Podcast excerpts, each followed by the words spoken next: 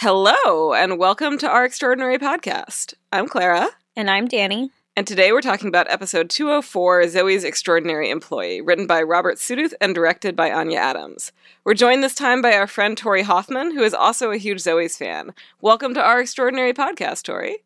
Hey, thanks for having me, guys. I'm excited. Well, we, we know Torie through our previous podcast, Physical Kids Weekly, because she's a big fan of the magicians as well as of Zoey's.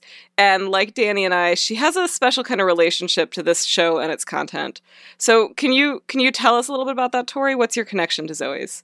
Yeah, well, it's kind of multi-pronged really um, i think the thing that first got me was that i like deeply identified with zoey as Hmm. a human uh, like a high anxious human who and then gets to live the dream of well dream slash nightmare of having her life actually be a musical. And then also my husband's dad passed away when he was younger. And something that's been really interesting in our relationship in general has been like getting to watch him kind of navigate through different pieces of the grief of that like through different pieces of media. Like we Mm. Have had it with This Is Us, and then we've had it with different movies and things like that as well. But um, something about the like rawness that Zoey's brought to the whole process of like losing him just really, really hit both of us super hard at the end of last season and then coming into this season. And it, there's really so many reasons, but I think this, that those are the two main ones. I've also just been really impressed with the pieces of myself that I find in a variety of the characters Mm-hmm. like identify with Max in the like not knowing what to do with someone who is grieving like that, as well as Emily, obviously, and identify with Mo in like the queerness and all that stuff. So it's really just kind of a compilation.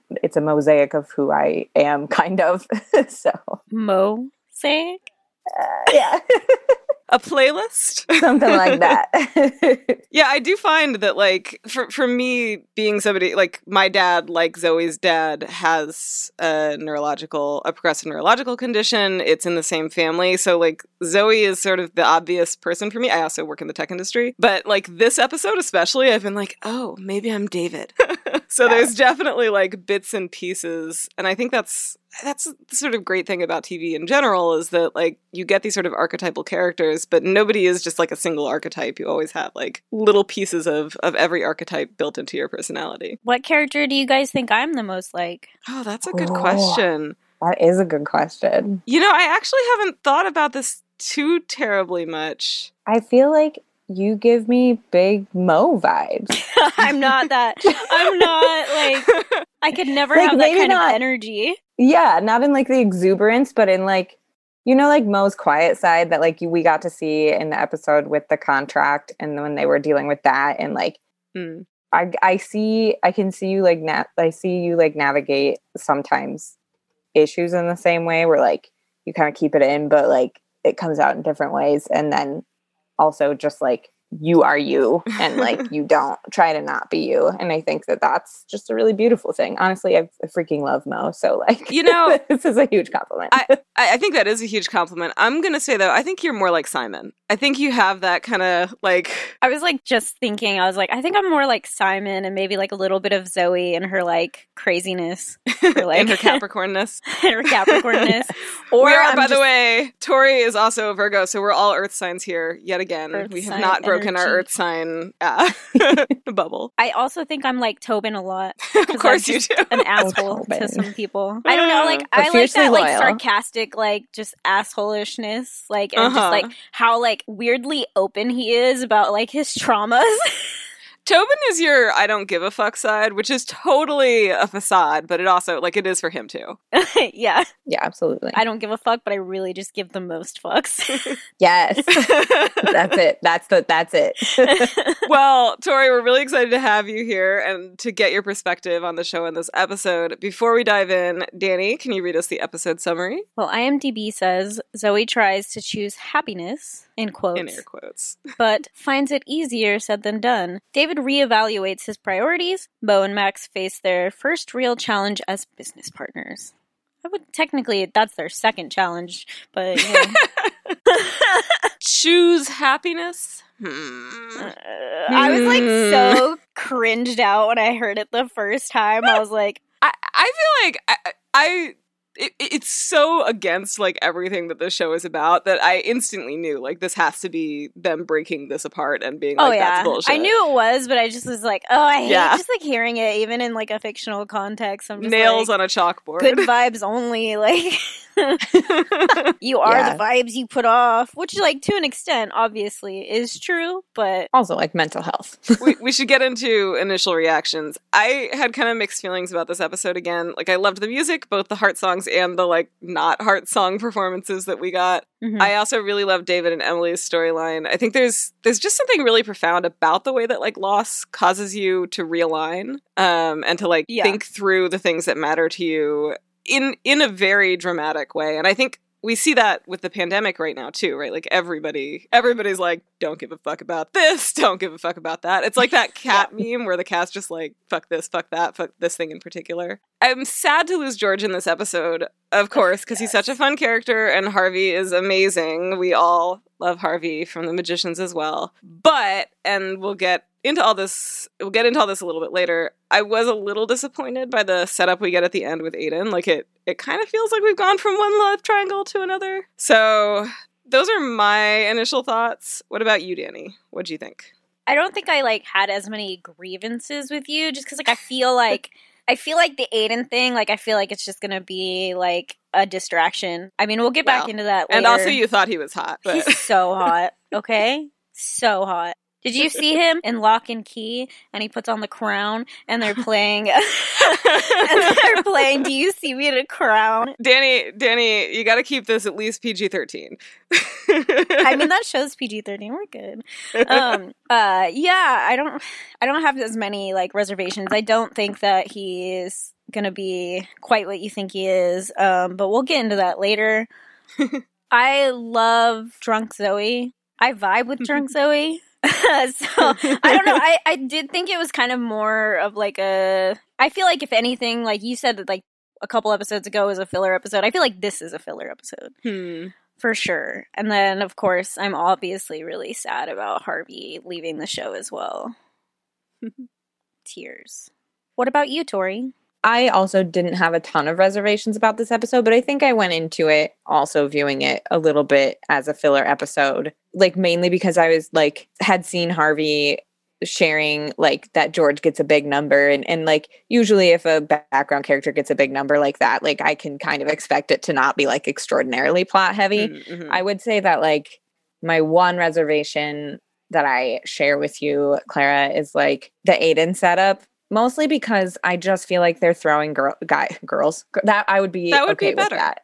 yes. I would be super down for that. Um, I just feel like they're throwing guys at Zoey left and right. Like it was what two episodes ago that she was finally shooting her shot with Max, and then that got And shut they were down like so in a serious so relationship. yeah, Yeah, for two seconds. It went from like, yeah, but for literally two seconds, which really bums me out because I think that there's a lot of history in that relationship that I would really like to see played out. Mhm. And I mean, the show's obviously hinting at like it's not over and like the feelings are still there and all of that. So, like, there's that. I think the issue I have with the chemistry between Simon and Zoey is that it is. It's like trauma bonding, yeah. and I Mhm. just don't love relationships built on that. And so, like, I've never really liked them as a couple. Sorry, Nah, no, we talked about that like I don't know, two, one or two episodes ago for sure. yeah. so so the Aiden thing just feels like a palate cleanser to me. That being said, his rendition of Sex and Candy was ah. so good and so hot. it was both that. sex We'll and candy. it was great. it was indeed both of those Yes.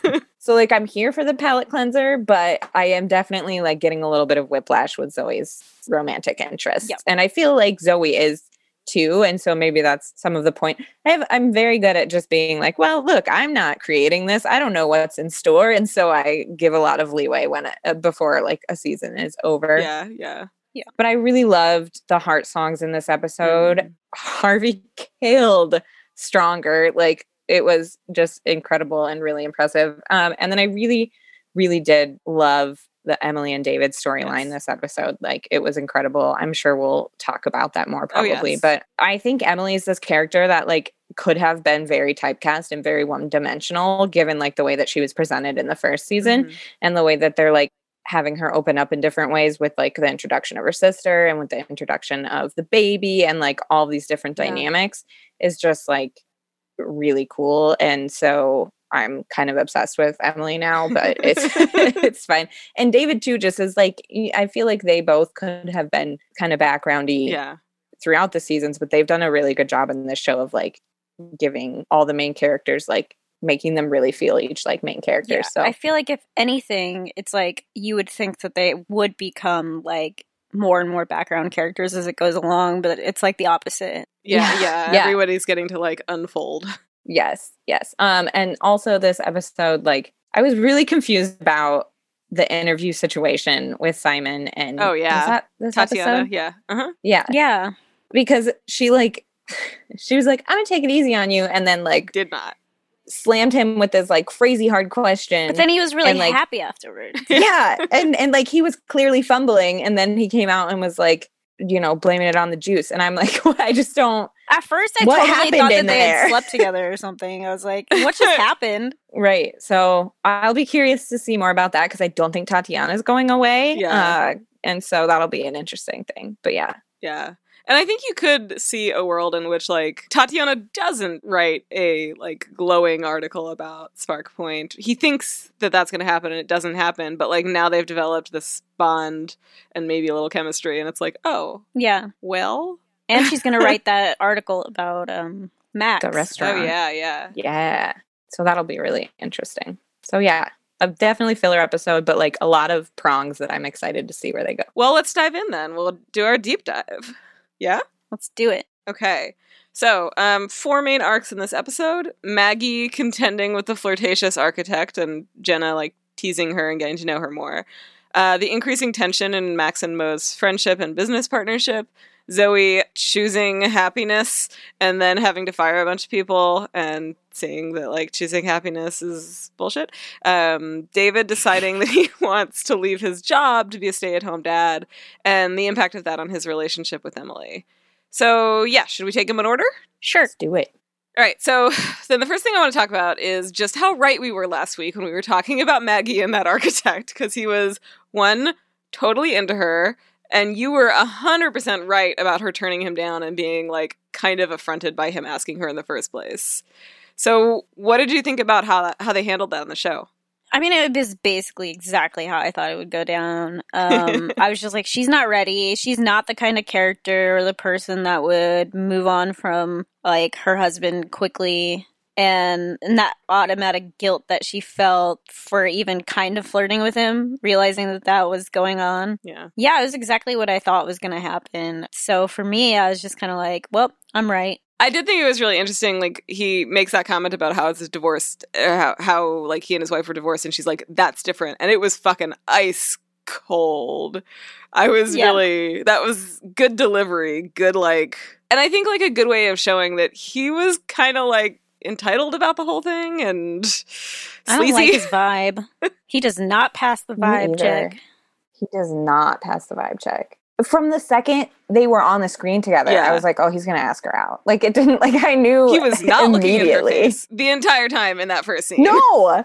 Also, like, how little tact do you have to have as a human to know that someone's husband just passed away, to know enough about them as a couple, to know why he passed away, how he passed away, and then to like have the balls to be like, well, I, I don't, I lost my wife too. Like, and, and to know that it was divorce instead of death. Like, I just, I was like, what is wrong with you? These aren't things you should It's, like, say as a literally been a few months. It was so bad. A few months. Well, and this was your whole thing, Yeah. Danny, with him being like just entitled rich dude, right? Like. Mhm, mhm. it is all that behavior that you would expect from that. Which is disappointing, honestly. But I hope he's not like a dick to her, like moving Yeah. forward. Well, especially because she has to work with him. And Yeah. Yeah. so you also brought up a couple weeks ago that you thought Jenna getting close to Maggie might create tension with Emily, and I, I think we saw a hint of that in this episode, though. Like not in their actual interactions, but just in like the faces that Emily was making when Jenna and Maggie were. Yeah, like at the end, like right before Zoey walks out and like, you know, sees Yeah. Aiden or whatever, like they're all getting drunk and And it's just like that look on her face. Like, I feel like Emily has this look on her face, like, well, Maggie's never done that with me. Mm-hmm, and, mhm. you know, I'm married to her son. But I feel like that that is different. Like, it's a different kind of relationship. A lot of people have boundaries with, like, in laws. Yeah, and I think there's something too about like if you are sort of the the responsible one, it can I feel like as somebody who who tends to be kind of responsible and serious, right? It drives me nuts when people who I feel like are not really being terribly responsible are just kind of Mm. like doing whatever they want end up getting the rewards the social rewards for it. And i know that's like a petty thing and i'm working on it. I have a therapist. Um, but i do think like i do think that especially when it's a relationship that you feel you should like a, you should have a close relationship with this person and then this other person in your life who just like swoops in is not being terribly responsible about things in general like Mhm. suddenly gets the thing that you've always wanted that stings you know Yep. Yeah, it's super frustrating. I also uh, tend or or tended, I guess, in my younger years to be the like responsible one and and that it is so frustrating to like feel like you did all the work Yeah. and like checked Yeah. all the boxes and got all your A pluses and and maxed your GPA out and like did all the things and then to watch someone else just like casually waltz in and just like mm-hmm charm the pants off of the room and, and get that get that golden ticket of that relationship i think is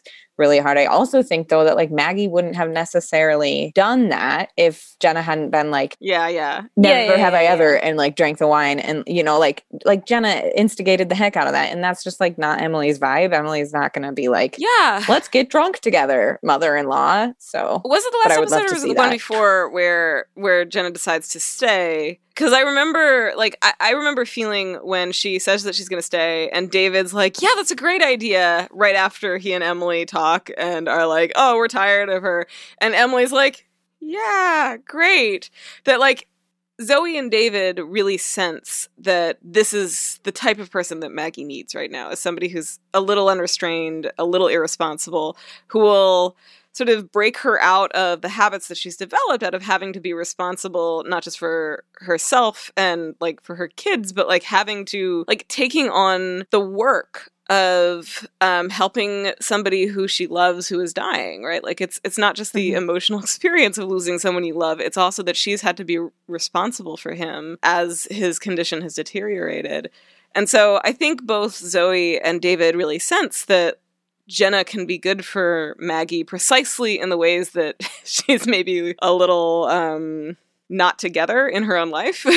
but for Emily, that's just hard because I think Emily feels like, oh, well, you know, I- I'm trying to take on some of the extra, you know, household burdens. I'm bringing my kid by. I'm trying to do all these things to to help Maggie. Why doesn't she respond to me? something that I would just like was thinking of as we as you guys were talking about that and, and something that I would really love to see them explore as the season goes on is like I get the sense that Mitch was Jenna-ish, right? Like in his prime. Like I feel like he was that Yeah. little bit rebellious that like kept her on her toes and stuff. So I would like I'm curious to see if they like draw any connections between like Jenna and Mitch and like if they bring that up at all and talk about like if there's any like memory flashbacks we get where like they do something similar or whatever and but now I'm like oh I want to know what those like, parallels are like fullest kind of guy. Get on your sailboat. yeah.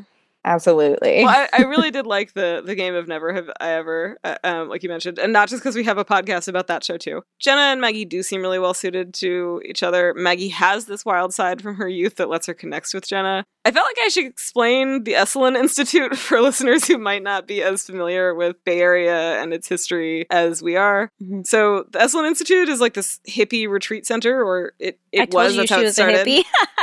Well, but hang on, hang on. Like yoga, meditation, spiritual stuff, but it was also like founded by two Stanford grads. And the place itself is like this gorgeous property in Big Sur um, near Monterey. So, on the one hand, it's like the center of 60s counterculture. On the other, it has, for a very long time, attracted a lot of like wealthy elite Silicon Valley types.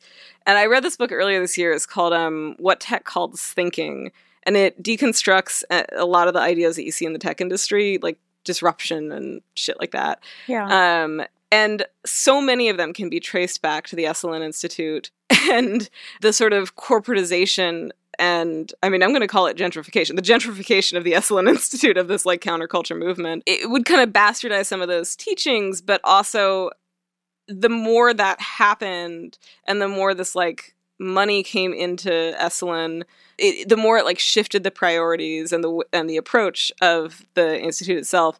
So to me, it makes a lot of sense that Maggie went to Esalen, both because it would have attracted her as a young hippie activist in the 60s, but yeah. also because it's this kind of place where, like, the people who come out of it end up with a lot of connections and end up as kind of like wealthier members of the wealthy elite. And while Maggie's career has been this, like, landscape design, she's doing it for really rich people. And she clearly has money herself by you know her house which we assume is in uh, is in marin.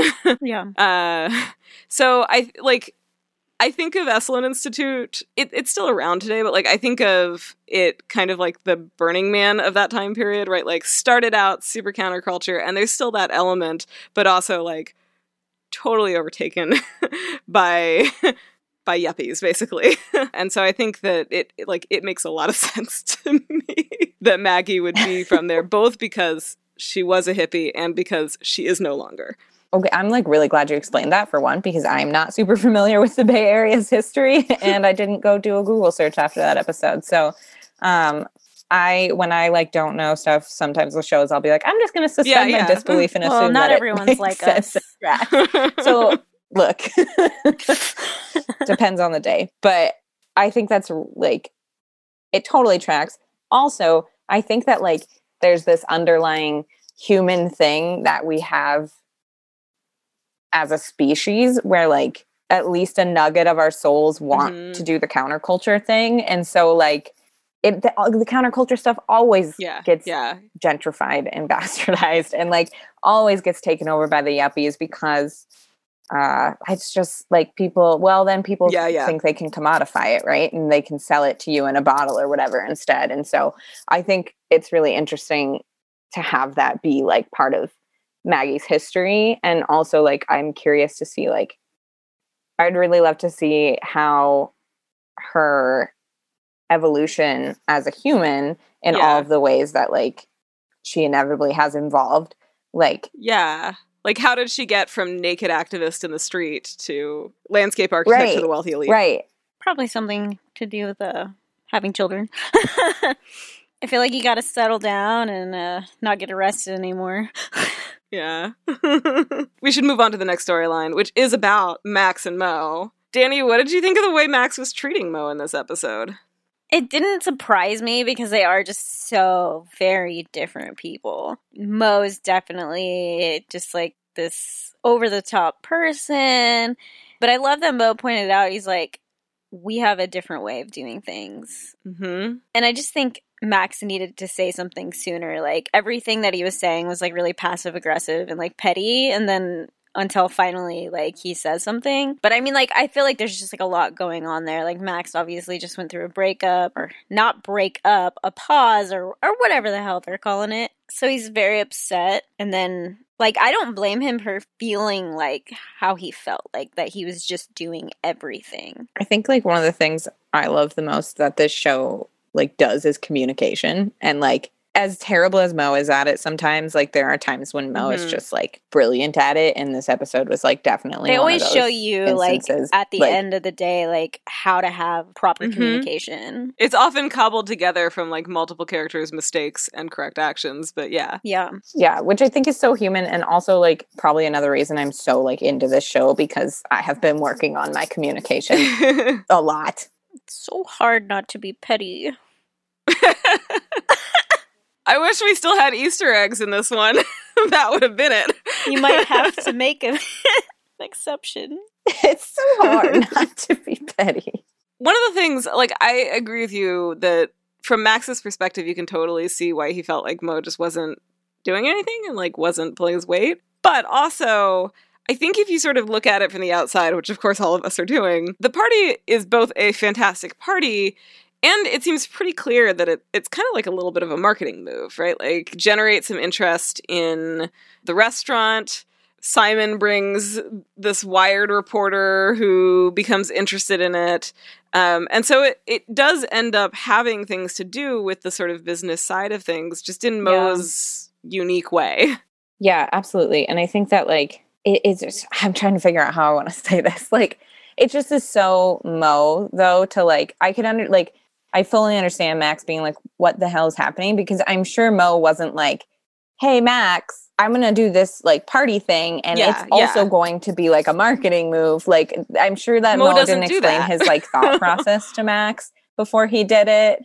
Right, cuz that's not what Mo does exactly. And so like so Max is just like mm-hmm. okay, so we're just having a karaoke party now. We like we're paying for this space that is massive and and like industrial and probably in an expensive part of town and like and now you're just like yeah. renting a karaoke machine. Like this is what we're doing. And so I, I really, really love that the show yeah. put the two of them together in such an intimate like relationship this way with them starting a business together. Because I have started two businesses. and the first one I started with Damn. four, five other people, and uh, clashing personalities are like a very real, very real thing um, that can totally tank a yeah. business and a friendship. And I had both of those happen to me. And so I really like watching Mo and Max like move through the yeah. tough parts together, even if they like butt heads at first, because that's just an experience I didn't get to have with my first business relationship that way.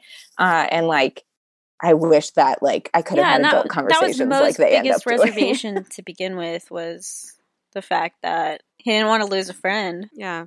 Well, so the party generated some good conversation between Mo and Max. It generated some interest in the restaurant. It also generated a very drunk Zoey Clark. So, what are your thoughts on drunk Zoey, Danny? I love drunk Zoey. I just, she just doesn't care. She's just so like, carefree and I don't know. Like I'm honestly surprised though that at some point she didn't end up in like a bathroom like crying because like, mm-hmm. she seems like she would be that kind of drunk. Oh yeah. I was so afraid though when, you know, they ended on that cliffhanger for a second where she's calling someone and you just know she's calling someone. I knew she was going to do it obviously, but I was just like, "Oh no." but I feel like I feel like her calling George was even worse than if she yes. had called either Simon or Max. Well, she rehired him, which she did not have the authority to do. It was also like it made so much sense yeah. because like yeah. clearly that was the thing that was weighing heaviest on her at that point. Like because in a perfect world, like she and Max and Simon would have gone home together, all drunk, and it would have been just a disastrous if, threesome. If, if, the men had had a little more to drink, it would have happened. They're totally into each other. I Absolutely. and the way she's just, oh, oh, hell yeah, that bromance is way more than like just a bromance. I'm waiting for it. I'm waiting for it. Uh, but the way she was like, hey, it's me. I was like, first of all, that cannot be a sex call because you sound like you're three. Counterpoint, she sounded like she was three when she was talking to Max. And also when she said, You're a handsome Thank you for being a handsome person. What was it she said to Simon? Yeah, I think it was thank you for being a handsome person. I have person. to say that I heavily relate to uh, Zoey on on that level. I always sound like I'm five. I also look like I'm five to some people. All big same. well, I really liked when when you and I were texting about this, Danny. You were talking about just the casual way that Max turns Zoey down because he knows it's not a situation where she can consent. Mm-hmm. Um, and I loved that, and I also loved Mo physically pulling Zoey away from Max because even though he's mad at Max himself, he realizes that this is a bad situation for him and for Zoey, and so he's like, mm, "Swoop, grab, remove." My drunk ass has definitely been pulled away from people. Oh, I believe it, and I, I bet you were in fights some of the time. yes. um and then so like Mo gives her the stern talking to about drunk dialing, which of course she doesn't listen to because like why else would you show that talk on screen if she's gonna listen? Mm-hmm, mm-hmm. But he's really looking out for for his friends, for Zoey and for Max, and for Simon, I guess a little too. You've already answered this a little, but Torie, please regale us with stories of your love for Mo. I love Mo endlessly. Mm-hmm. I love Alex. I've loved Alex yeah. since his Glee days. Like which is a you know glee. Just let me embarrass myself there. We've all been there. I like Mo is just chef's kiss on so many levels. Like as a character, strong as hell, quiet about their struggles, but only like Mhm. when they're real and the deep ones, and then like really open about like a bunch of other ones. And like I just the way that Mo navigates the whole Mhm. world and all the characters, like Mo has the most unique relationship with every other character on the show. Like It's Mo's world. We're Mo. Mhm. is like eh, yeah well mo just makes like everybody family exactly it's mo's world like um, i don't know i just ugh, he's so good and also i am just like i'm so into mo's gender expression and still using like he him pronouns. I just think it's representation that was really really needed for like a lot of kids on tv to like see that like the binary's fucked you know? And like, yeah, and I think like so- one of the things that I also really like about it is that there's no uh, right there's no explaining that right? People just use the right pronouns and uh, Mo just continues to like have a um, non-conforming gender expression Yeah. and it's just there yeah, that's yes, what I was it's very thinking. Shit's Creaky in that way. Where like I think this show is like one of my absolute favorites, in part for the same reasons that Schitt's Creek is one of my absolute favorites, which is just like it is a better version of this world. Like it is a world where like all of these things exist and like it just is, and nobody's like yeah throwing a fit over it. Like the biggest conflict that we had with with Mo's identity Yeah. was like his own. Like it was his own issue with the church. Like even the church was like, "We accept you and we love you." And like I just we need a lot more of that, Well, and the world should I be like that. is right, like there are shows and books and other media where people behave correctly in those ways, but also there's no conflict. Period, and those are not things that I'm into. What I love about the show is that there's plenty of conflict. It's just not conflict about identity. well, yeah, conflictless shows are. I don't know. As a like as a writer, nothing can be completely Yeah. correct because then it's boring. Like that's just the. But exactly. But put the conflict in like places that are universally human and not like on the token Yeah. issue that doesn't need Yeah. to be tokenized. So So we were we were talking about this before, but I do think just the the maturity and the way that Mo and Max work through their problems is is just such a fantastic part of this episode. And like you're saying all the time, Danny, this show really portrays people as adults handling things in adult ways, which isn't to mm-hmm. say it's not messy, like see drunk Zoey, but there's always some level of maturity and self awareness, if not in the exact moment, then at some later point. It's actually one of the things that I liked about the last episode with the whole um, moment between the the the fight fight between Zoey and Max that sort of led to their pause is that she's really trying not to face something but even in this moment where she's really trying not to face something they use her powers to kind of forcibly put her in this moment of self-awareness and, and make her confront it hmm and so i think the sh- just the show does that really well and here too is no exception Yeah, the adult portrayal of everything is, I think, what makes me happy because it's like not only are these characters actually my own age, but like it just feels so realistic. And I've always just been a huge fan of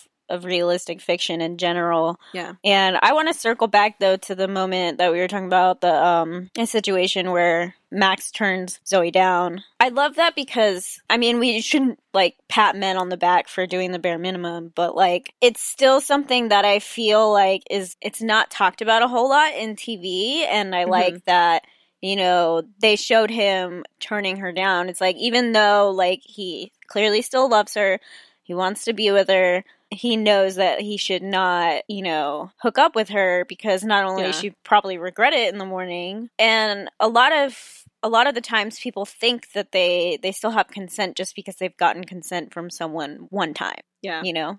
So it's like I like that they just kind of were like, no, Yeah, I did too, and I also liked that they right like they showed him doing it even though he was clearly like not thrilled about the situation. And I think that's like I think that's important too. I've seen a couple shows where they really sort of emphasize consent issues in this way, but like there is this sort of utopian conflictless vibe to that where like the men are just perfect. Like this is just how they're born is that they know about how consent works and they're doing the right thing in every situation and they're always happy about it. And the truth is, right, like people aren't always happy about having to turn somebody down when they're super into it, but it's still the right thing. Yeah. and so I, I kind of think there's value too to like seeing him be kind of irritated by it and still turning her down and still being like, no, this is not right. I kind of hope they circle back to it. Like maybe like Zoey have a conversation with him, like being like, "Thank you for like turning me down and pushing me away since it wasn't the right moment." I don't know. I feel like I, I personally would feel like for for the sort of reason you said, like we don't want to just pat men on the back for like give him a gold star for doing the right thing. I don't think she needs to have that conversation with him. I think it's just his responsibility. Yeah, I feel like uh, I don't. Yeah, I, I I agree. I agree with what you guys are saying for sure. Like, I think that um, what he did was like just what he should have done, and that is like how it was portrayed in the show, and I really Mhm. appreciated that. I also think that like Zoey is so riddled with neuroses that like if if he had Yeah. taken advantage of that moment and like that there's no way they ever would have had a second chance and i think you know i think because we don't see a lot of history in this show which i think is a really beautiful thing about it because if you look at like this is us which just like steeps in the flashbacks and like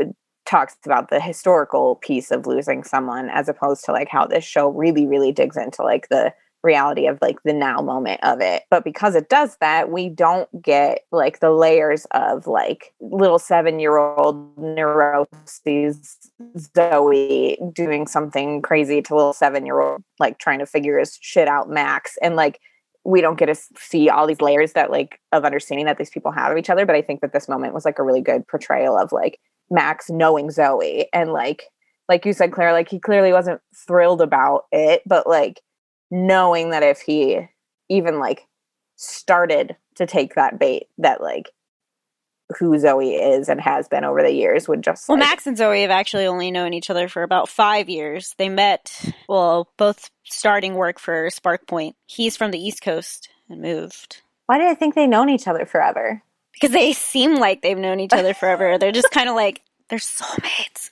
Don't worry about it, Torie. I've been subjected to so many patented Danny corrections over the oh. years. Oh. that Hey, hey. the hell out of me head cannons though Clara likes to correct me too. Like, it's true. It's true. That you got two earth signs together. It's just gonna be it's Well, gonna be a little extra sometimes. the beauty of it though is the earth signs can handle the corrections as well It's Yeah. true. it's true. You're like, like, "All right, thank cool." you for.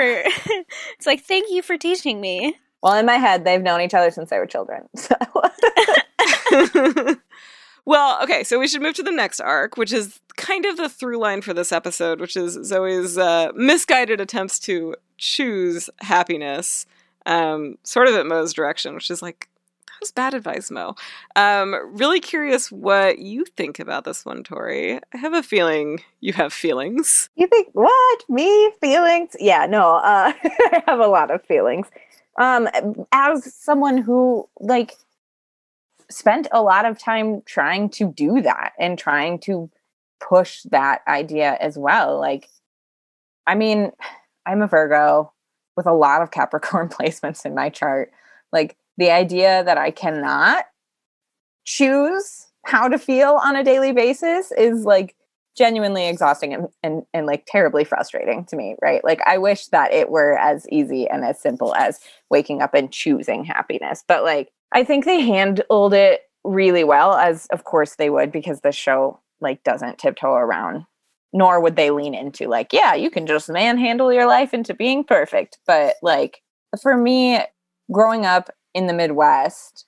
And mm-hmm. like i like i love my grandparents and they raised me very very well. But like there was there is that kind of mentality that kind of like bootstrappy mentality in Yeah. in iowa. And like there and so like they didn't know what to do with me when i like wasn't happy Yeah. or wasn't little miss sunshine right? And so like as a result of that like it took me forever to like even accept my own like anxiety di- like diagnosis and things like that because like I just was like, no, like I'm high functioning, and you know, well, I didn't use the Mhm. word high functioning because I didn't have that vocabulary at that time, but like, no, I'm high functioning enough. Like, it's fine. I'm not, you know, there's nothing wrong. Yeah, it's not me," and, like, disruptive. yeah, exactly. Yeah. And so I think that's just like that's the insidiousness behind this like terrible advice that I think Mo gave to Zoey out of like Mo also trying to give it to himself. Like Mm-hmm. I think Mo's trying to force some feelings to fit into like square pegs into round holes right now. Mhm. Um, and so I think maybe like I think there's a piece of Mo that was like, well, I'm going to impart this wisdom of mine onto Zoey, and if it works out for Zoey, then I know it'll work out for me. Obviously, it didn't, because obviously No. it doesn't. But I just think like I admire her for waking up that next day and being like, "Yep, I'm. Uh, that's it. I'm choosing. I'm choosing happiness," and then like continuing to attempt to choose happiness, even when she got this news about having to you know, fire 10% of her workforce or, or whatever it was. And I think she handled the downfall of this like Yeah. ideology really, really well. Like she didn't crumble. And I think season one Zoey might have crumbled, really. So Yeah, and I think that brings us to like I mean I said this before, but I feel like the idea that you can choose happiness is so can can something be out of character for a show? I think it's out of character for this show.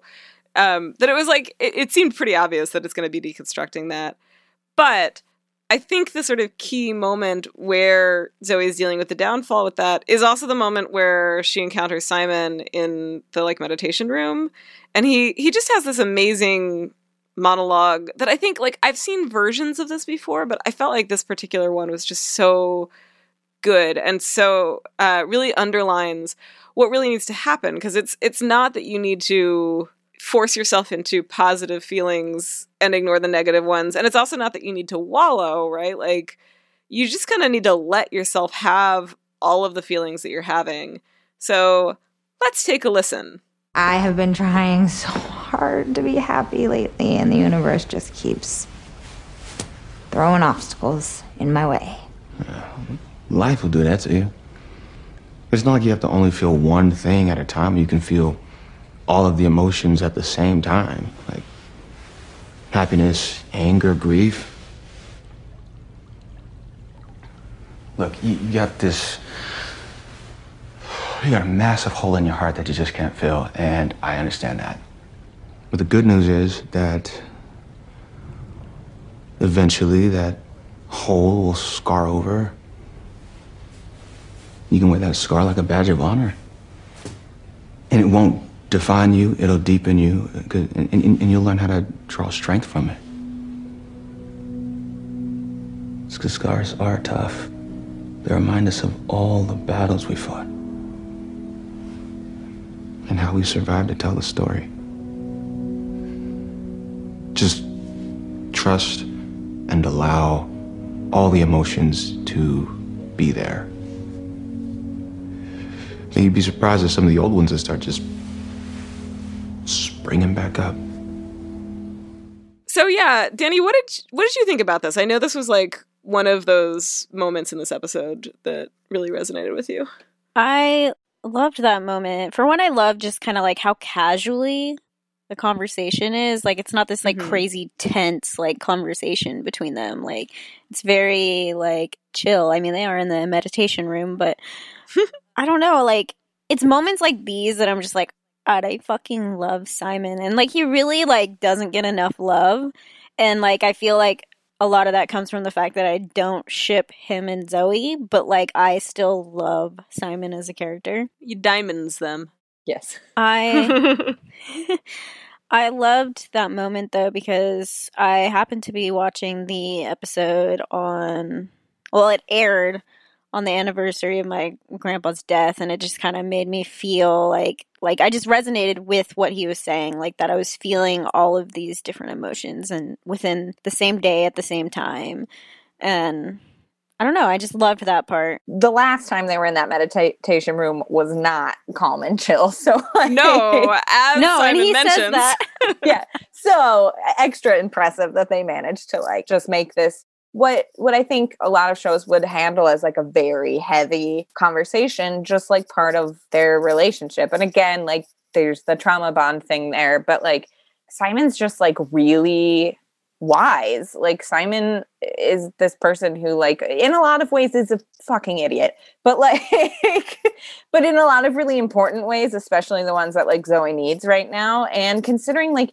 he didn't lose his dad that long ago. Like it was Well, he was a fucking mess last season. yeah, like it was it wasn't that long ago. So I'm like deeply impressed with his ability to like catalyze and process and then like have this output of this like really mature relationship with his grief where like he maybe can't well i mean i feel i feel like i always feel like that after a therapy session right? You walk away and you're like i am the czar of understanding emotion. And then like you have this toolkit and you can like re- regurgitate it to other people or whatever but like you may not always succeed Yeah, in yeah. practicing it on your own but i think the way he like gives zoey permission to just like have emotions BMS. yeah and fall apart and like that and to have that not mean that she as a human will be forever fallen apart is just something that's really beautiful and something that like i personally need to be reminded of Yeah. all of the time and so like he just he does it so beautifully and Yeah. so good I do. I really like this scene. I'm I'm worried a little bit in the season as a whole that he's being sort of shuffled into the supporting character role in a way that Max isn't Mm. because he's no longer a love interest of hers.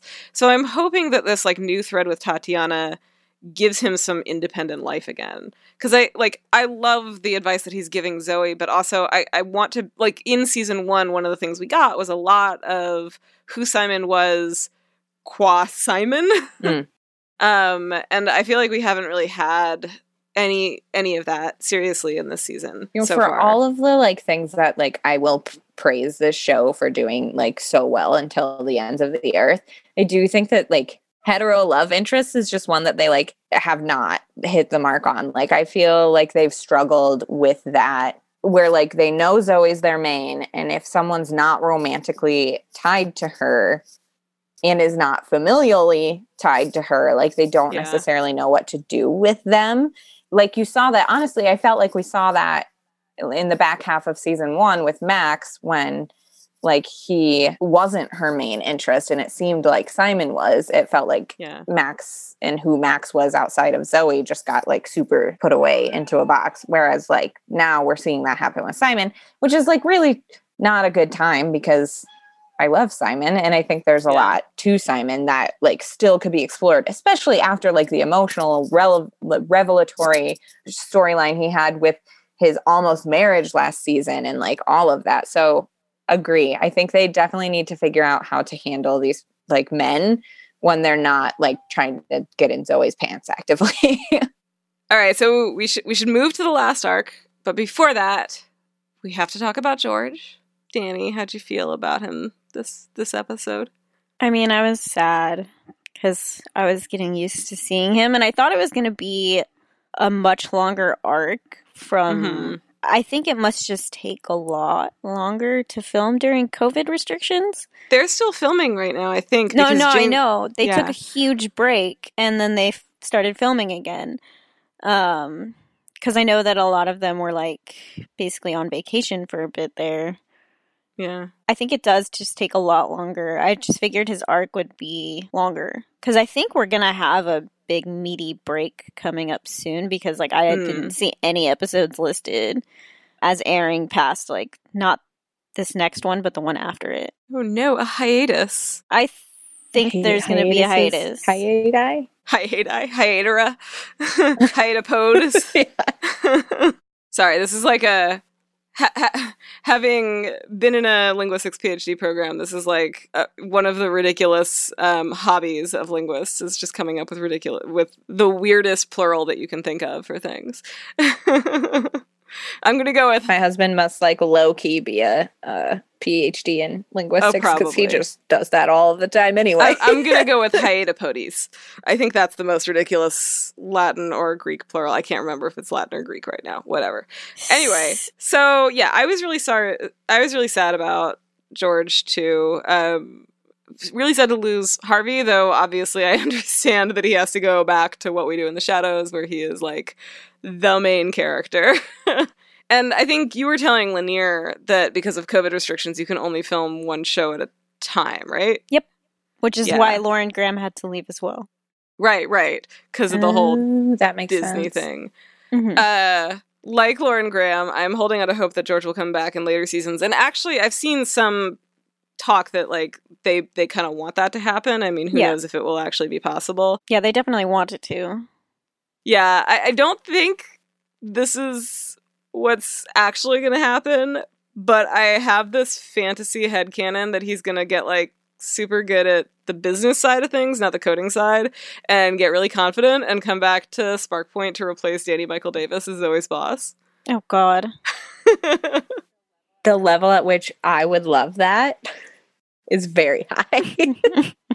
like uh, partially because I love Harvey. Like both my husband and I, when we watched this episode for the first time, were like, "No!" And of course, like Peter's response was, "No, Guillermo!" and of course, my response was just like, "No, Harvey!" Because now I've watched Harvey through like a number of Yeah. roles, and and I just like. I love seeing him on screen. I also just think he does like beautiful things with characters and like yo them look i love the magicians but they wasted his comedy chops man Mhm. like that boy can like really kill it yeah. Yes. and i just loved all the like little i also want to know if that picture of george's abuelita on his desk is, Is like Harvey's? harvey's abuelita like this is what i want to It, know it really looks I mean like I think it looks like it has to be just because it looks like such a like it's a sp- very specific Yes. photo to like be a random yes, stock photo That's exactly yes. it. It's very specific. The lighting is not like spectacular. It looks like a like home snapshot. It's like Yeah. And so, and if that's true, I want to know everything about Harvey's Abuelita because she looks like she's lived some life. I actually saw kind of a one one man show with Harvey because he gave a talk at at CSU Monterey Bay where my husband teaches.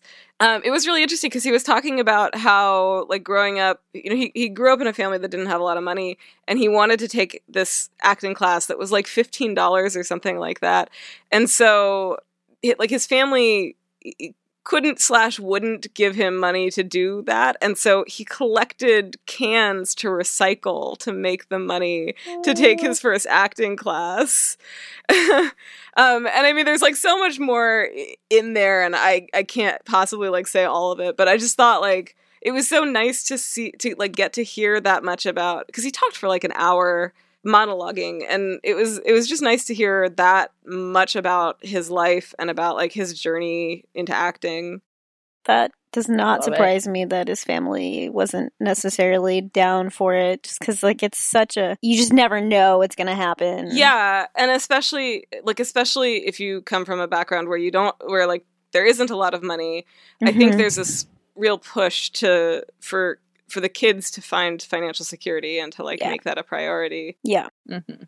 Um, so yeah, no more George. He did get quite an exit, and we'll talk about his musical number when we get to Heart Songs. But yeah, I just wanted to make sure we we like got a little bit of George talk in before we moved on to David and I'm gonna miss him. I was like starting to ship him with Tobin. I love it. Stand by it. I need him to come back and ask Tobin out on a date with a different Britney Spears song. That's what I need. All right. Well, hopefully we will have the chance again at some later point in the future to talk all things George. But for now, our last arc that we have to discuss this week. The reason we brought you here, Torie, to be our our bereaved our bereaved partner consultant. Um, um, Official title. David and Emily's arc. So yeah, what what did you think? Did it resonate at all with with your experiences and with sort of the like your experiences of that of that relationship of like being a partner to somebody who has gone through something that intense? In a lot of ways yes. I mean i think so much of what they go through is is so similar to it's really interesting that he wants to stay home with the baby and like he wants to you know do all like change his whole work thing like just because like a large part of peter's grief has been not wanting to do big things in Mhm. life because his dad's not there. Uh, and like he lost his dad when he was 16 so it's been a number of years but he took i think like a good year or two longer than he necessarily wanted to to propose just because like the idea of proposing and like not having his dad there was hmm. really hard for him and so when it comes to like career stuff he's always just done like retail work or and like he does videography and stuff now, but he kind of just like stumbled into that and it ended up working out really well for him. But he absolutely wants to be a stay-at-home dad. Mm. And like when we've talked about it, like it is definitely in not small part because of like how much he remembers his dad being there when he was young. And like his dad wasn't a stay-at-home dad but he did like construction work or he did some kind of work with like landscaping and, and construction and things like that. And he was just around a lot. He was always at the t-ball games. He was always you know always at the football games and things like that. So like i think there's just this like paternal need to like be there um and like i deeply re- I, t- I deeply resonate with emily and that like i want to keep working so like if if we can find a way to make that work like i would love for pete to be a stay-at-home dad but something that i would want i would love to see more of in emily's arc this season is like i don't know how long she and david were together before like mitch got Yeah. sick and i don't know like i don't know how how much she knew of mitch before like mitch got sick but Yeah. like I know for me,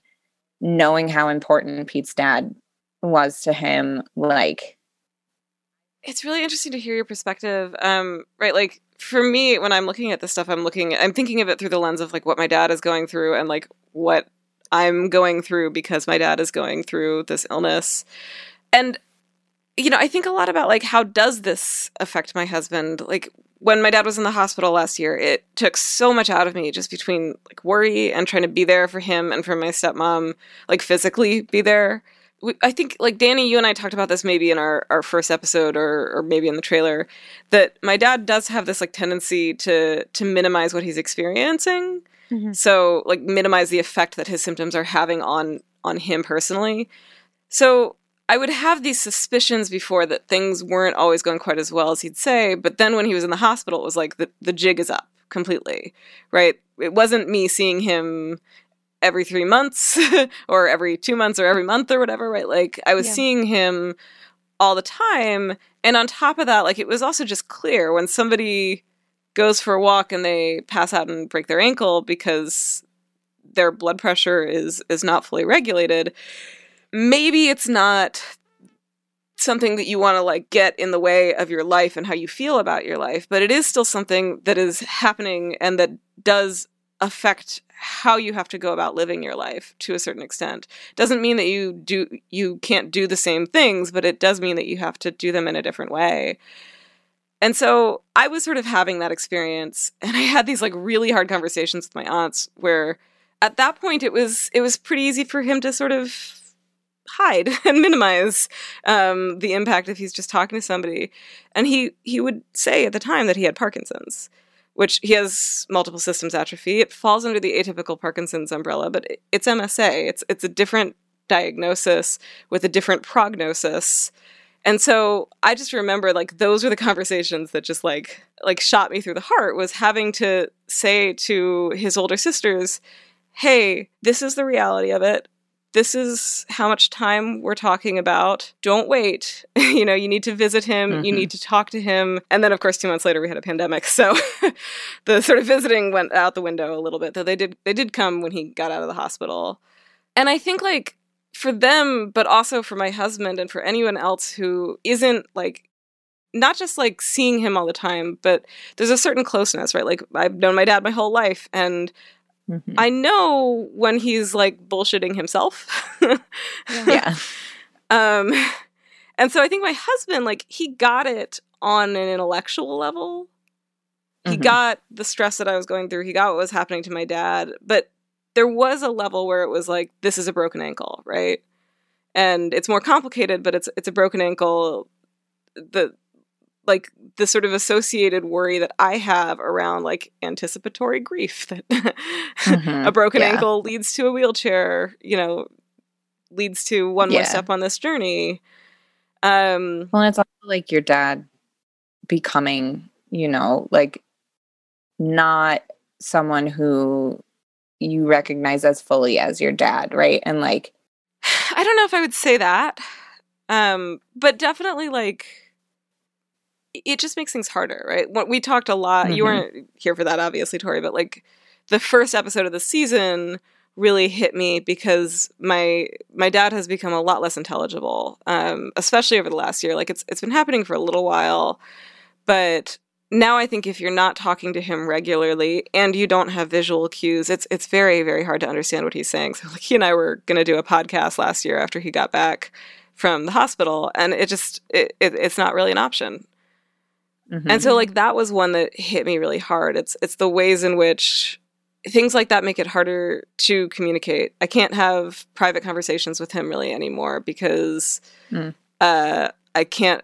Even though I understand him better than most people, I don't understand him fully. I can't um, talk uh, because we can't have private conversations, right? Like we also can't have sometimes as complex or like as like intellectually complex Right. conversations as we used to have. So he's still the same person, but my access to parts of him that have been really important to me my whole life right. it- it's not there anymore. And so I think for for like my husband, he he got that intellectually, but the weight of it took a little while before he could get it. And he was super supportive. Hmm. He's been super supportive the whole way, but like especially once he sort of start started to understand. I think I have like a unique like I'm very lucky that I am like deeply empathetic and like even even with that on my side to like equip me with certain like abilities to move past the intellectual Yeah. acceptance of it into pieces of the emotional acceptance of it it still is just like Yeah. and i think it's a weird like as a spouse of of someone who has suffered a loss like that like it's just a really weird um it's a weird gr- like not grief it's a weird pain to navigate Mhm. because like it, it, just It's so personal. breaks my heart that i can't undo these things like i can't take away the memories that he had of his you know of his dad in his last days like trying to just be the most his dad that you know like i mean his so his dad passed away of um lung cancer but it, they didn't diagnose it until it was like stage four and he was having like vision problems and so it like went reasonably quickly but i think it's just knowing that he had to watch the future that he had planned to have with his dad like Yeah. go away and like that like that breaks my heart because i can't do anything about Yeah. it like that is i think uh, and that's something that like the thing that i struggle with the most with people that i love is just like uh, when they're in pain i want to take it away from Yeah. them even if it's like even if even if i can't because i also like just deeply grapple with the like ridiculous unfairness of things like that like of of cancer or of things like what your dad is going through and like it's it, it's stupid and it shouldn't be happening and i like like i get very um angry on behalf of the universe like knowing that like Yeah. good people are you know whatever so i think it's just a weird it's a weird place to be in where you like you intersect with the grief but it's not yours and so figuring out like how to Yes. support and how to like And yeah it's just it's weird. to bring it back to the show like that i really think is what emily is going through in this episode when she when she tells david that sh- he she knows he's going through a lot like in that scene when he first tells her i want to quit my job and she's like i know you're going through a lot but please no big changes right now that is this moment for me of like she yeah she knows it intellectually but she doesn't have it internalized because it's not her pain right? And it takes her Right. the course of the episode. And of then like watching especially the way that he just sort of resigns himself to that hmm it makes me a little emotional to talk about this but like she sees that. She sees the way that he resigns himself to that and that is the moment that like triggers for her like oh okay i get this and what i want is to be here for you Yep. And I think that's what you have to do in those situations. Like, well, okay. First of all, I love David.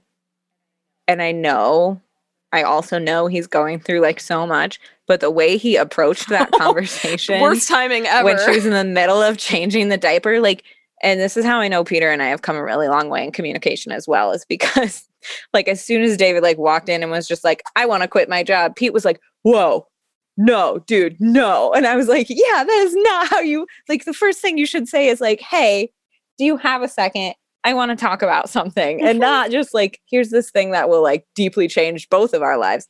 And so I think Emily handled it like way better than she would have first season. Oh, for sure. but like I think she handled it as best as she could in that situation. And I think like you can see her learning how to help him operate through his grief because I think that's one of my biggest things that I try to do for Peter is like life still continues Yeah. even though like you wish so badly that it would stop. Like it, you it still goes. And so you have to find ways to operate within that. And so like I think Emily does a really good job of being like I'm not like telling you no. I just am telling you we can't have this conversation right now. Like we can't be I think in her head that's what she said and maybe that's just me like projecting. I think in her head she was like I'm not telling you no. I'm just saying like I just was changing a screaming baby's diaper and like this was not the way to have this conversation.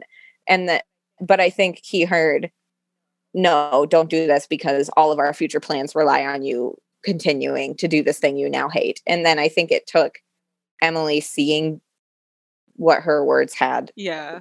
impacted on him for like I mean I've seen Pete break in ways that I didn't intend like based on his grief based on things that I said. And then it is it's absolutely just this like all your walls fall down in an instant and the only thing that you want to do is just like go tell them that like whatever it is that they need like do that and we'll figure the rest out. And like that like that makes me emotional because that's the conversations that like we've had over the course of our marriage and our relationship that like really make a difference i think So we've been talking for a while. Danny, do, do you want to add anything before we talk about Aiden?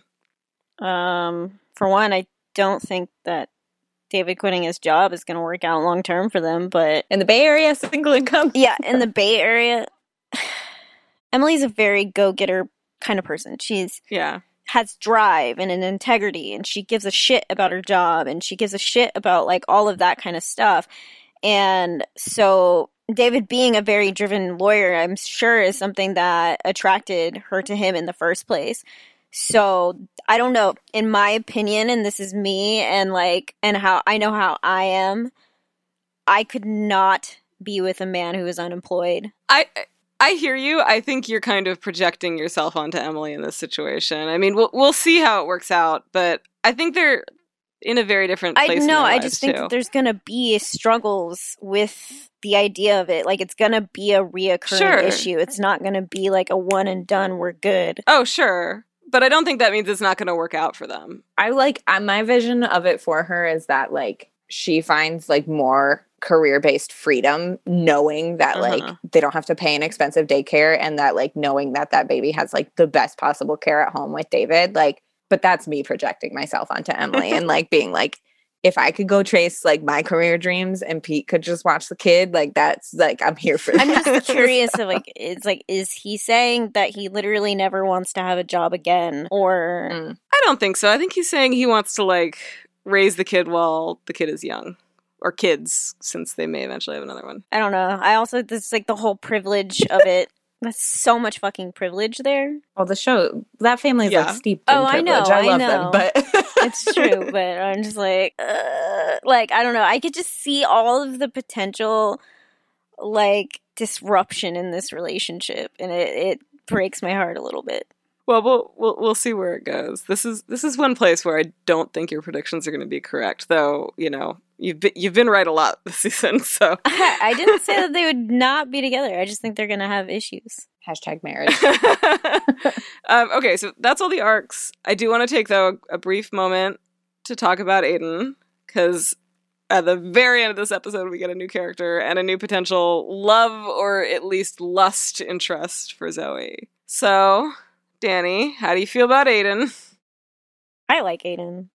I like his vibe. He passes the vibe check, because he's Australian. and he sings. Oh man, that cover! That cover! I wish they would release that cover. Of course, they haven't. I personally think it's what she needs. Like, you think she needs to bang it out? she needs to bang it out. I mean, who knows if they're even going to bang? Maybe there's just like a friend situation, um, and they just kind of red herringed it with like the sex and candy like number. But, well, and also the like, she constant blushing just- in the. eh, yeah, but I don't know eh, if if you watch like the promo for the next episode, it doesn't really feel like they're like about to like have sex or anything. Like, seems like she's just kind of trying to be not choose happiness, but like more carefree in general. It seems like is kind of what she's going Yeah. for, and he has definitely has that vibe. And I don't know, like I don't think there's anything wrong with distracting yourself with someone else just because you got out of a relationship with another person. No, there definitely isn't, but I I do feel like the show is veering a little bit back into like middle school love triangle territory. And especially like I just don't want to see Zoey jerk Max around more cuz she did all season mm. 1. they got together and now they broke up and like for And well, the reason they broke Yeah. up was very like, I want you to have space for your grief. right. So, she doesn't take it and like bang somebody else. That is also not treating Max very well in my opinion. I mean, like I guess, but they're not together, and so to think that she just like shouldn't have sex just because she's on Oh no, I wanted to have pause with sex with him. something. like I don't I don't think she's gonna have any kind of actual relationship with this guy. That's the thing. I think that they are literally just a distraction for each other, and that's it. I mean, it seems like he's rarely home, is what they make it sound like. So, like, I don't think he's long term. I'm pretty sure it's a short arc. And I don't know. Like, I'm glad that they. I'm honestly, personally glad that they're not just throwing her back at Simon. Yeah. I mean, I do see that.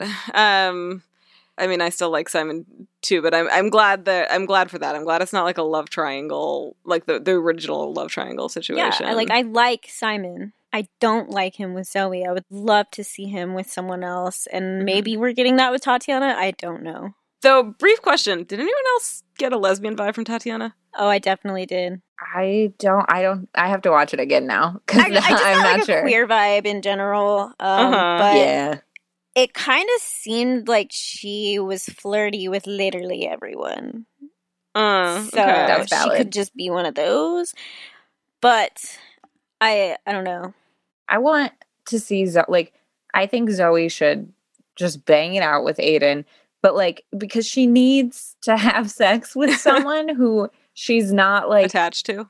deeply and confusedly and like on multiple intense layers emotionally involved with. Yeah, I feel like she could she just- just needs to have sex for the sake of it. She just needs to shut that shit down like all these emotions just have sex for the sake of having sex no strings attached and like honestly i've i've done that i've done the whole like let's put stuff on pause and like i'm just gonna like fuck around while we're on pause like because that's the point of that kind of pause usually it's like i can't be in a relationship but that doesn't mean i shouldn't be like you know addressing my needs my personal needs I'd love it if Aiden's arc like never involved a heart song from Aiden. If all of his music Mm, was his like music just, just him yep and and like they could just I feel like that would be a really have a fuck session and and like no weird weird emotional heart songs. maybe he's so Like, baked all the time because he totally seems like a stoner that he just doesn't that would be a really fun twist on the like the um what is it uh pure of heart dumb of what is it what is dumb of ass? yes pure, pure of heart dumb of ass thing. His the way you can tell that he's pure of heart dumb of ass is that he never has a heart song. He's just not deep enough for a heart song. He's just not that deep. I would love that. I, I do think he's probably stoned all the time, and I remember Mo he making can like be a the bella about, to her edward Dude, I was totally thinking that. Like, literally, I was all, "That's really Twilighty, though." Like, if they do that, because then she, he's like the one person that she can't hear the thoughts. All right. On that note, heart songs. So, love triangle or quadrangle or whatever the fuck fuck buddy situation is going on. Aiden does have a good voice. So, we will move on to talking about singing. There were only four like true genuine heart songs in this episode. They were I Want to Break Free by Queen, which David sings, Juice by Lizzo, which Simon sings, Stronger by Britney Spears, which George sings, and I'll Stand by You by the Pretenders, which Emily sings. Which uh, did remind me I'm not positive, but I feel like I might have in our trailer said that I Want to Be was by the Pretenders and not the Proclaimers, which is wrong. I just, you know, my three syllable PR beginning band They're very names. similar. No, I'm just kidding. They're very different. Very different bands, but the names Similar are names. similar. Yes. So I just want to clear that up just in case. Um, but yeah, we'll start with favorites. Which song got your juices going this week, Danny? You clearly gave it away.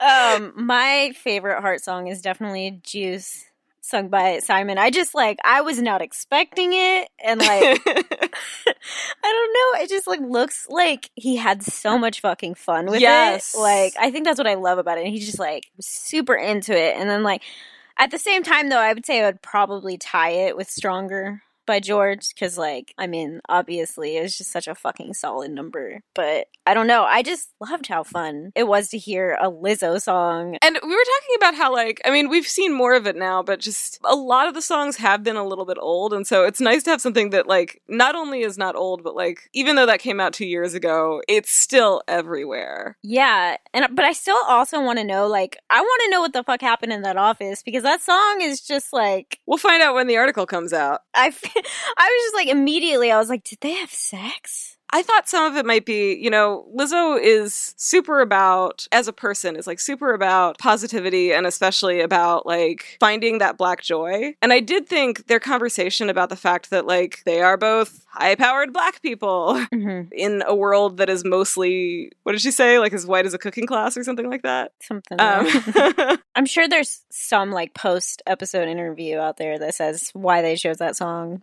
probably. I I, should have looked it up it. beforehand.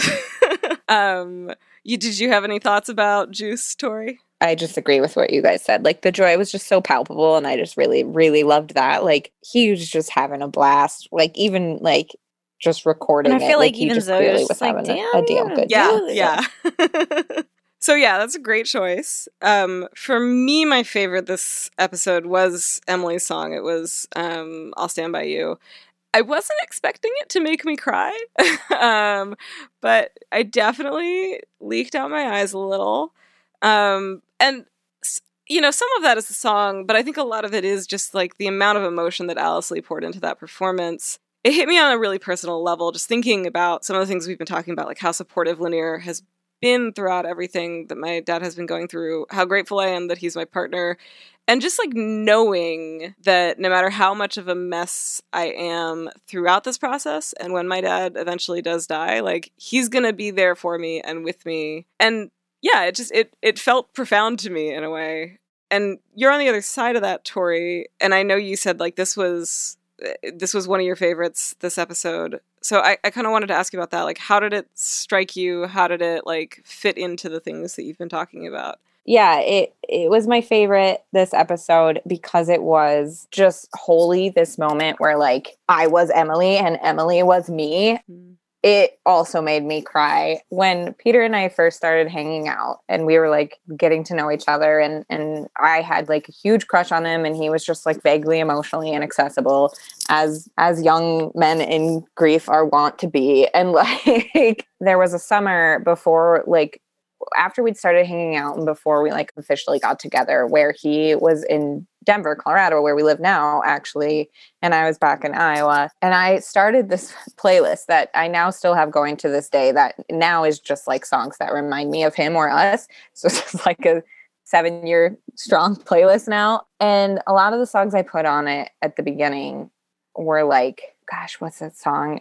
There's a Gavin DeGraw song from one of his more recent albums. Soldier No, but I do really like that song where he's talking about like I know you like think that I'm not going to be there or like I know you think you're going to scare me away like these kinds of uh notions but like no like I'm here for it or like Mm. unconditional by Katy Perry like those kinds of songs that were just very like whatever your shit is like you can lay it on me and like I'm I'm going to be able to handle it and I will help you through it and like and so this was just like it took me right back to like that place and it took me like to just this like out of body experience almost of like seeing how far we've come and like how much Yeah. he's like willing to accept my Mm. support now and like doesn't question it as much and like it's so that like oh it got me it got me real good i have the goosebumps now just even talking about it but like yeah it was just a moment where i i absolutely was emily and i felt every ounce of emotion she was pouring into that and like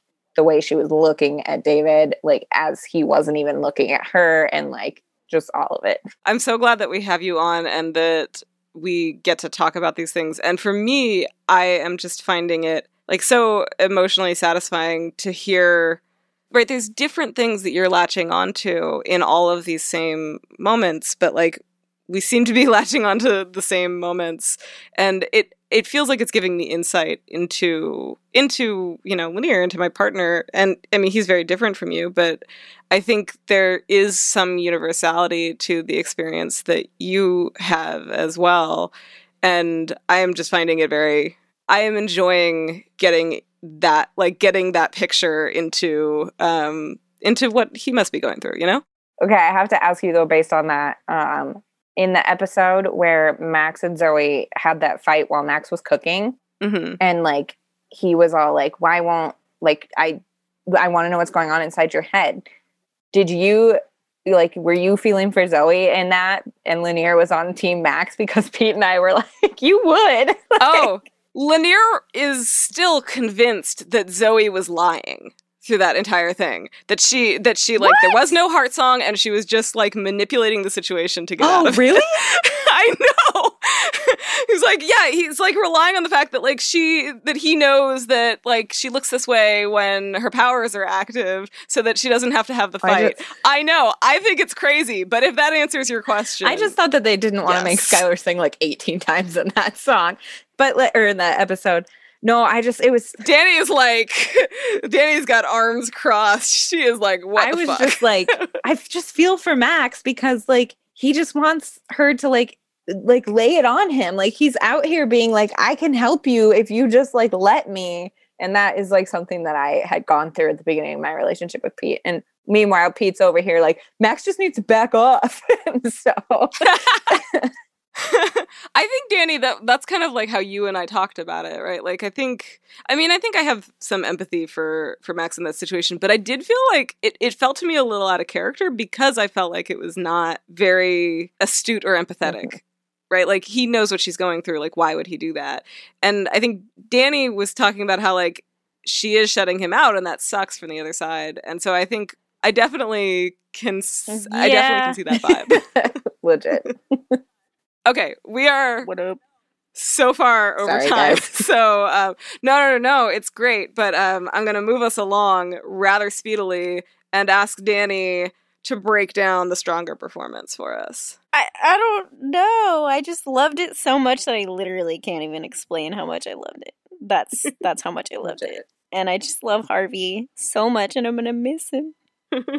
I can like still see in my head, like just hush, just stop. And I was like, oh, Harvey, you're killing it. It was just so good. and the look on his face, like I feel like all the the facial acting he was doing just before that in that scene, and it kind of made me wonder. Like I feel like I didn't get out of that whether he was like pissed at her specifically or if he was just like uh owning himself. I think it was a little bit of both.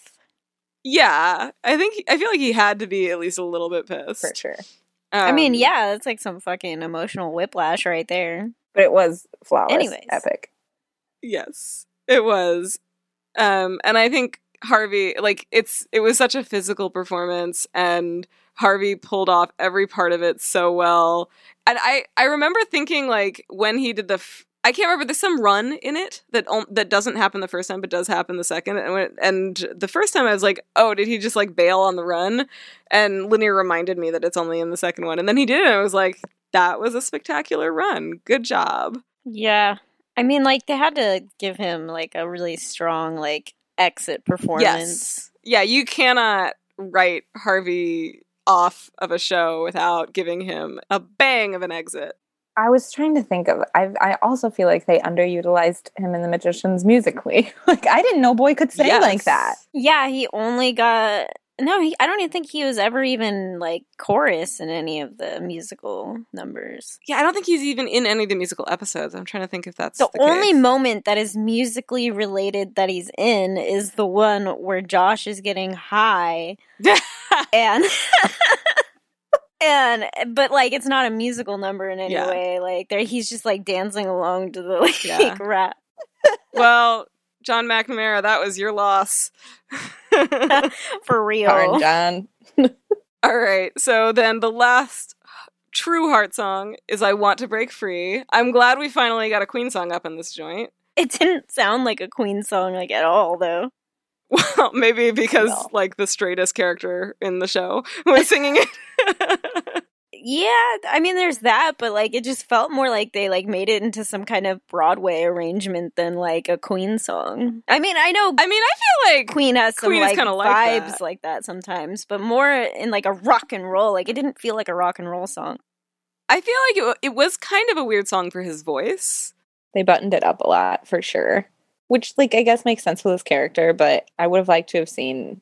I mean, he was in a courtroom too, so you know Yeah. where you, you take some, you leave some. But it, it was definitely a weird performance, Danny. I agree. Um, I did really like though. I liked the the choreography, the dancing in um in I Want to Break Free in David's number. Um, I saw on Instagram. I guess Jane Levy sent him uh, a pic, like a a screenshot of him like being basically horizontal on off of one of the tables, and then a picture of I think it was like a I can't remember exactly, but it was like some. I think it was like a basketball player, like in some similar position, some GIF. Oh yeah, I saw that. yeah, That's amazing. uh, I was like, that is that's brilliant. That's great. I also I loved how during that heart song, like Zoey at first was like, "I'm worried," and then he like the he baby. went over to their baby, and she was like, "Oh, that's sweet." Just kidding. All right. So, in addition to the heart songs, we did get two other musical numbers thanks to the karaoke party and Aiden's band. We got Opposites Attract by Paula Abdul, sung by Mo and a very reluctant, kind of douchey Max. Um, and Very douchey. Sex and Candy by Marcy Playground, sung by Aiden. So, let's start with the first one. What did you think of the duet?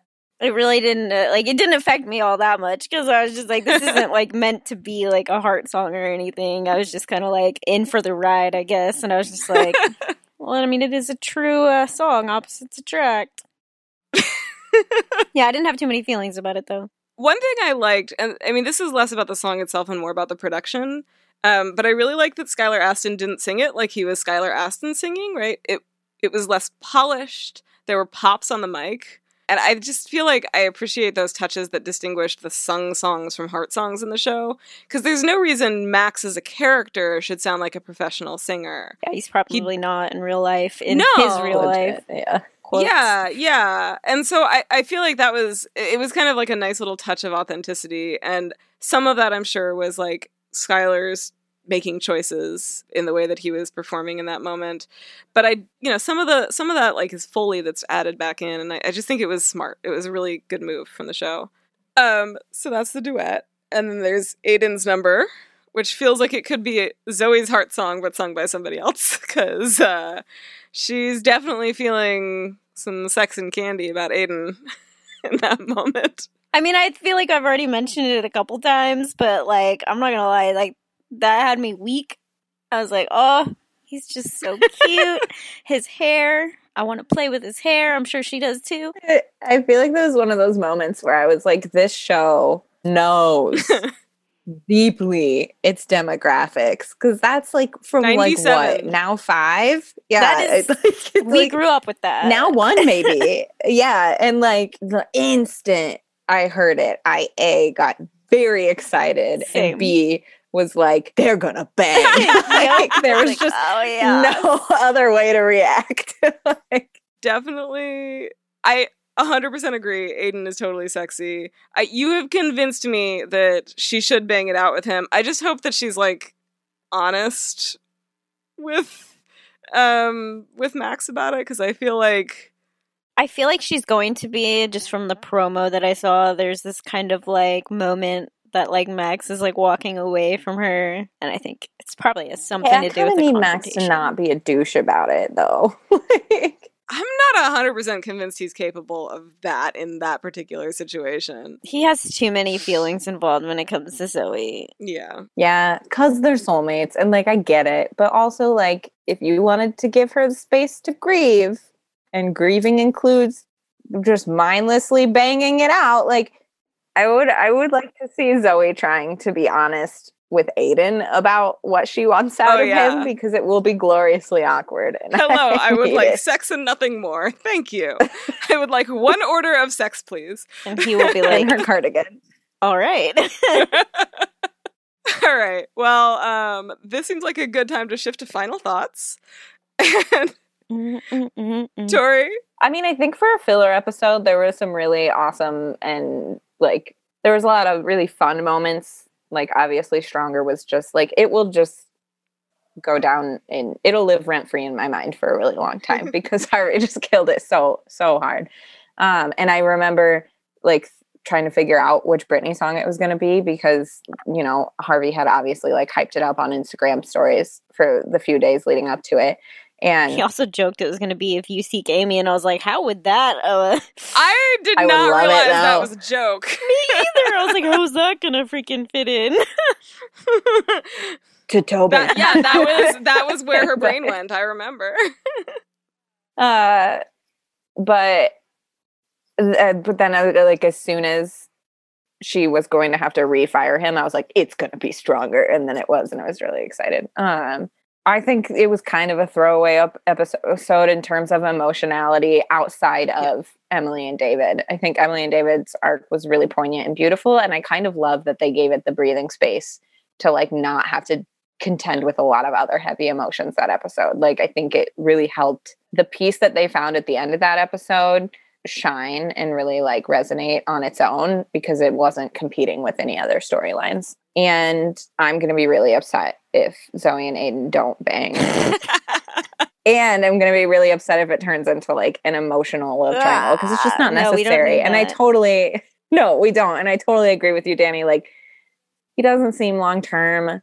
Like, he doesn't seem like he's going to be necessarily in the show for a long time. And if he is, like, not in Zoey's life like that, but I think sh- the girl deserves to just like get it without having to worry about anything else, you know? So, if anything's going to live in my mind rent free, it's definitely the Sex and Candy number and that's fair. and his beautiful Australian accent right afterwards.